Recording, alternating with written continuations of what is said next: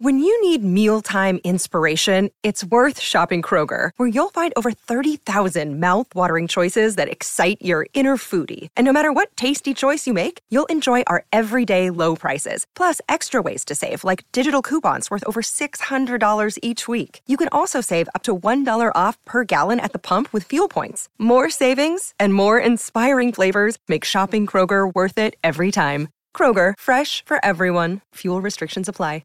Another day is here, and you're ready for it. What to wear? Check. Breakfast, lunch, and dinner? Check. Planning for what's next and how to save for it? That's where Bank of America can help. For your financial to-dos, Bank of America has experts ready to help get you closer to your goals. Get started at one of our local financial centers or 24-7 in our mobile banking app. Find a location near you at bankofamerica.com slash talk to us. What would you like the power to do? Mobile banking requires downloading the app and is only available for select devices. Message and data rates may apply. Bank of America and a member FDIC. Hey guys, in today's video, we're going to go over the top five Mandalorian sects. And I'm going to add a bonus one at the end of this, so it's really going to be six, but we're going to focus on five.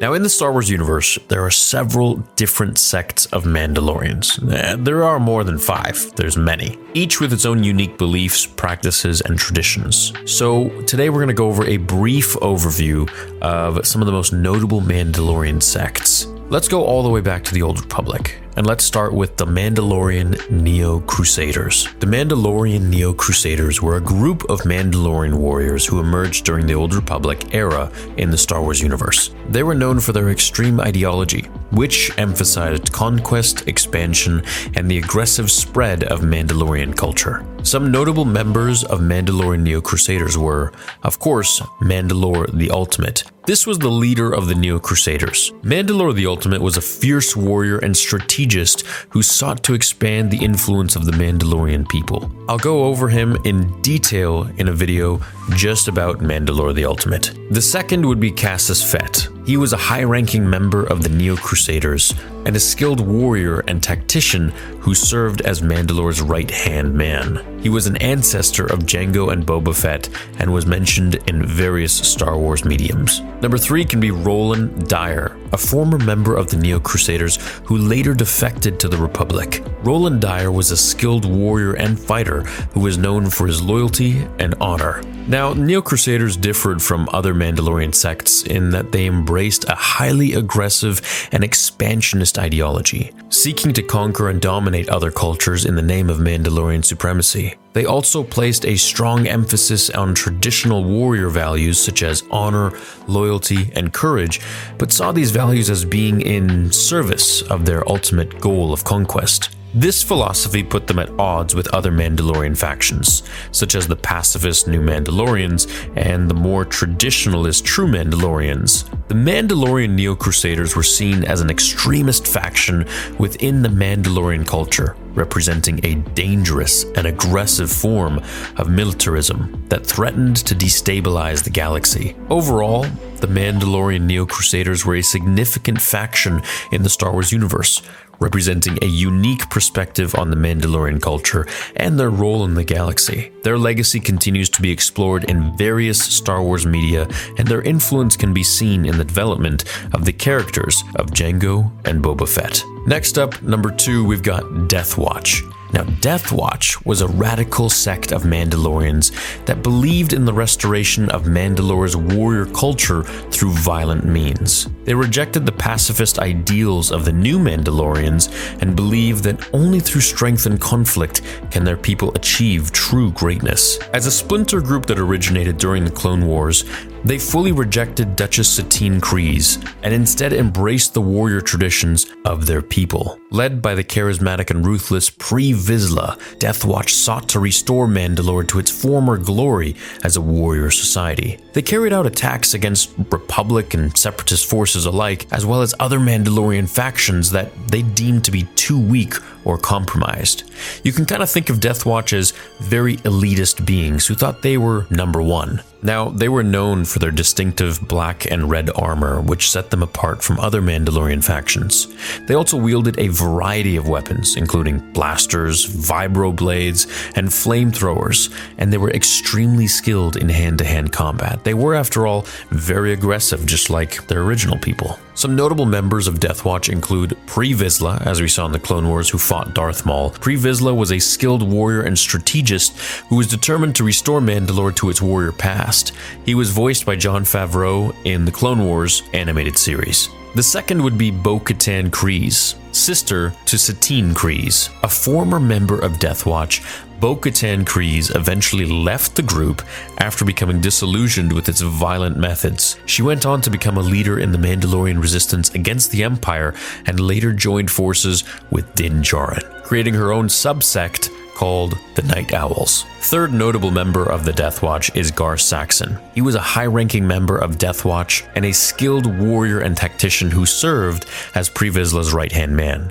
He later went on to serve as an Imperial Super Commando under Darth Maul's Shadow Collective. We also have to mention Rook Kast, a female Mandalorian warrior who was one of Death Watch's most skilled fighters. Rook Kast was known for her expertise in close quarter combat and her proficiency with a variety of weapons. So overall, Death Watch was a significant faction in the Star Wars universe, representing a unique blend of Mandalorian warrior traditions and extremist ideology. Their impact was felt throughout the Clone Wars and beyond. Number 3. The New Mandalorians. We can't mention Death Watch without talking about these guys. The New Mandalorians are a group that arose after the devastating Mandalorian Wars. They rejected the violent past of their people and instead sought to establish a society based on pacifism, neutrality, and diplomacy. They believe that Mandalore's future lies in cooperation with other cultures rather than in conflict. A pacifist faction of Mandalorians that emerged in the Star Wars universe were all led by Duchess Satine Kryze. This is why them and Death Watch had such a big issue with each other. They had completely different values. They also placed a strong emphasis on education, the arts, and technological innovation, and were instrumental in transforming Mandalore into a prosperous and peaceful society. Notable members of the New Mandalorians were, of course, Duchess Satine Kryze, the founder and leader of the New Mandalorians. Satine was a strong willed and principled leader who was committed to building a better future for her people.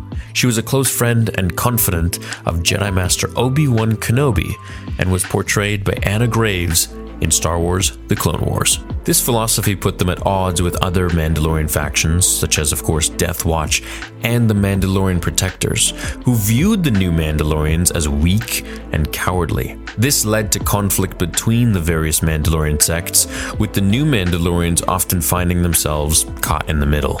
Overall, the new Mandos were a significant faction in the Star Wars universe, representing a unique perspective on their Mandalorian culture and their role in the galaxy. Their influence can be seen in the Mandalorian show, as we have many different Mandalorians of all walks of life and all different factions. The next up would be True Mandalorians. The True Mandalorians are a sect that emerged in the aftermath of the Mandalorian Wars.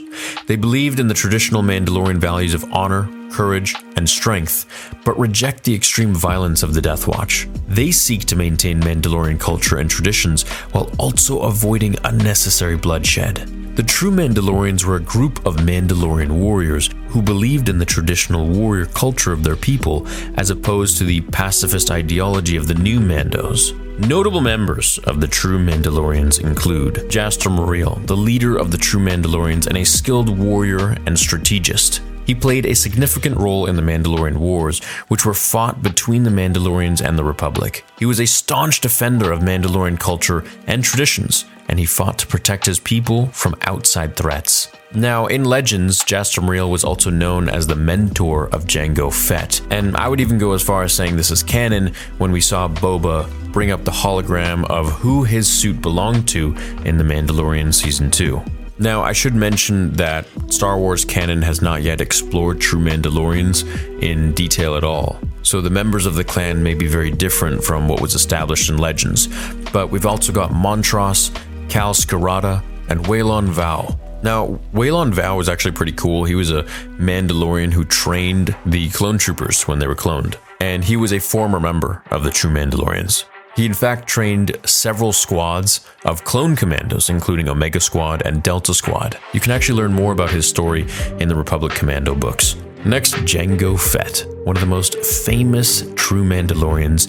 Jango Fett was a renowned bounty hunter and mercenary who became the template for the clone army of the Galactic Republic for those who are new to Star Wars. He was, of course, portrayed by Temuera Morrison in Star Wars Episode 2 Attack of the Clones, and then, of course, Temuera played Boba Fett in The Mandalorian. Next, of course, we have Boba Fett, son and clone of Jango Fett, who inherited his father's armor and weapons. The true Mandalorians differed from other Mandalorian sects in that they embraced the traditional warrior culture of their people, which included a code of honor, loyalty, and respect for their enemies. They believed in the importance of strength, skill, and courage in battle, and saw warfare as a means of asserting their dominance and preserving their way of life. The true Mandos also opposed the Mandalorian Protectors, a faction of Mandalorians who served as the elite soldiers of the new Mandalorians and were seen as betraying the warrior traditions of their people. Overall, the true Mandalorians were a significant faction in the Star Wars universe, representing a unique perspective on the Mandalorian culture. Now, these guys aren't supposed to be confused with Mandalorian Neo Crusaders. As I've stated, true Mandalorians were a faction of Mandalorian warriors who opposed the violent and expansionist ways of Death Watch. The Mandalorian Neo Crusaders, on the other hand, were a later faction of Mandalorian warriors who emerged during the Mandalorian Wars, a major conflict that occurred approximately 4,000 years before the events of the original trilogy. Neo Crusaders were a more militant and aggressive group than the true Mandalorians, and they sought to conquer and expand Mandalorian territory in the galaxy. Next up, we have Children of the Watch. Children of the Watch are a sect of Mandalorians that follow a strict interpretation of the way of the Mandalore. They believe that Mandalorian culture is in danger of being lost and seek to preserve it through a strict code of conduct. They wear their helmets at all times in public and adhere to a strict set of rules governing their behavior. Now, of course, we've seen them in The Mandalorian on Disney Plus, primarily Din Djarin, especially in the latest episode of season 3, episode 1. They were much more traditional, and they believed in the strict adherence of these traditions of Mandalorian culture, as well as a strong loyalty to their fellow Mandalorians. Notable members of the Children of the Watch include, of course, Din Djarin the Mandalorian and Paz Vizsla, a member of the Children of the Watch and a former member of the Death Watch. Paz Vizsla was a skilled warrior and fighter who was known for his strength and loyalty. Next up, of course, we have the Armorer, who is the one who seems to be in charge of all of them. Their strict adherence to the way of the Mandalore, including the never removing helmets rule, also set them apart from other Mandalorian sects and caused some controversy among fans of the franchise. A lot of people got confused. Well, why can't they remove their helmets when Bo Katan and others can? It's mainly because of their code of honor and loyalty to their fellow Mandalorians and, well, just their rules, which remained a defining aspect of their identity as a group. Finally, I want to discuss quickly Clan Wren. Now, Clan Wren is a Mandalorian clan that features prominently in Star Wars Rebels. They're known for their warrior prowess and loyalty to Mandalore's traditional ways.